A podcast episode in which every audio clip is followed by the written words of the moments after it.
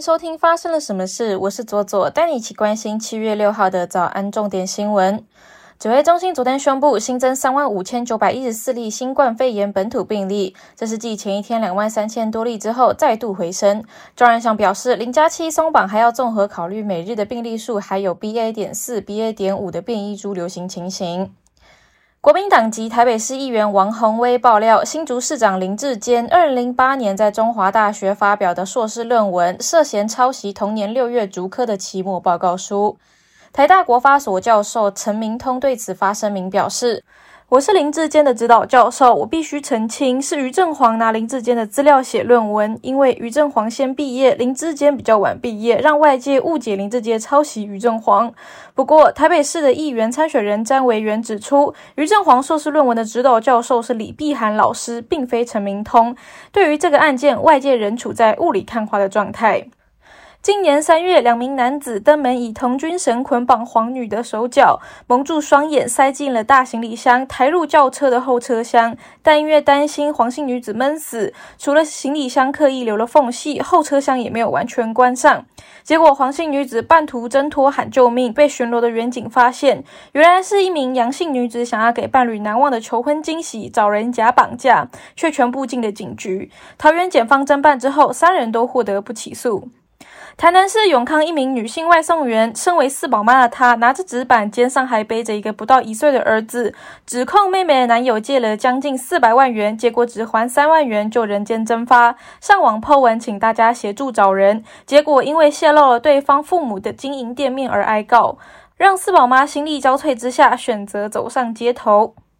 受到国际原物料价格攀升以及畜牧饲料大涨的影响，国内鲜奶大厂味全林凤营证实即将调涨售价，但时间和涨幅还未定。同一瑞穗表示，目前没有调涨的规划。光全则说，八月会再做进一步的评估。国际方面，美国四日各地欢庆独立日。上午，芝加哥郊区高地公园才爆发了六死二十六伤的枪击案悲剧。没想到晚间十点左右，费城市中心的一场烟火秀又传出了枪击事件，现场民众尖叫逃窜，其中一名警察头部擦伤，另外一名警察则是右肩中弹，但两人的情况稳定。目前，警方正在全力搜捕枪手。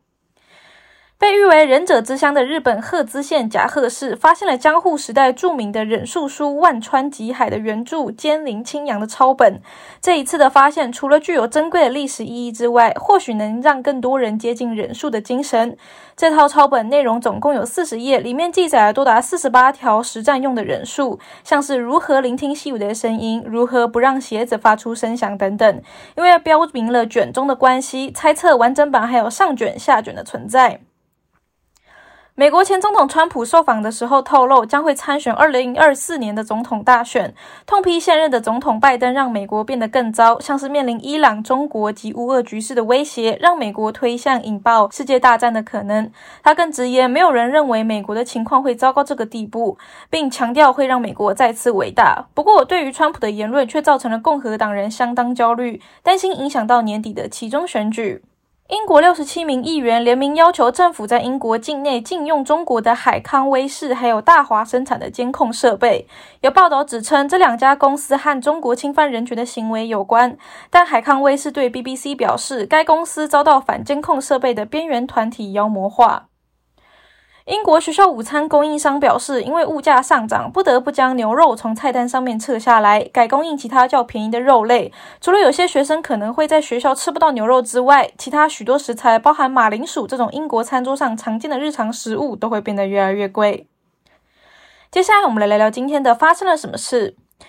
今天要聊的故事是来自于嘉义。嘉义的市立殡仪馆出现了一个很有趣的特殊景象，在往生者的告别式上面，竟然有机器人偶拿着香跟着祭拜。根据商家的说法，是说因为家里人少，所以讨论之后决定要摆放了电动祭拜人偶，代替子女送父母最后一程，场面也比较不冷清。那殡葬业者也表示哦，电动祭拜人偶其实在三十多年前就有了，只是都摆在灵堂里面当装饰。这个有趣的祭拜方式也让我忍不住想哦，现在的丧礼都这么高科技了吗？那以后的丧礼可能会是长什么样子的呢？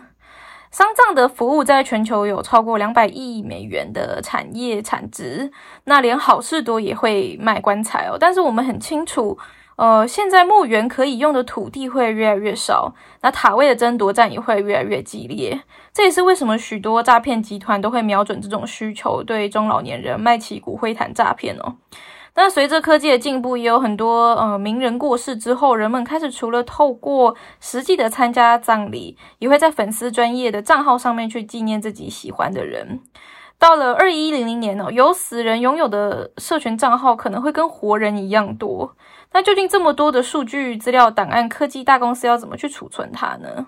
如果我们有一个全新的数位墓碑，可以去纪念这些人，会是什么样子的呢？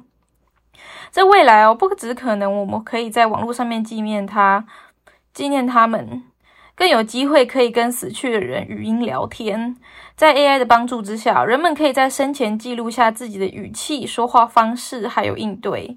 像是聊天聊天的内容。就像是更聪明、更个人化的 Siri 跟 Alexa 一样，训练着聊天机器人，再加上全息投影以及 Deepfake 的技术，我们有机会可以完全重现一个人生前的习惯，让亲朋好友可以在人死后继续聊天谈心，而且内容可以很广泛，不像机器在回答。人在生前的时候，也可以选择想要重现的照片，或是想要流传之下去的故事，让后世的人更了解一个人生前的样态。让人获得尊严的跟世界说再见。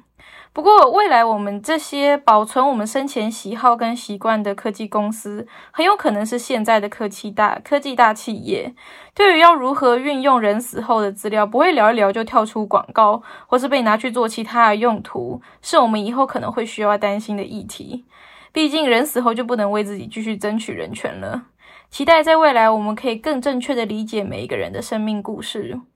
以上就是今天的发生了什么事。我是左左，我们明天见。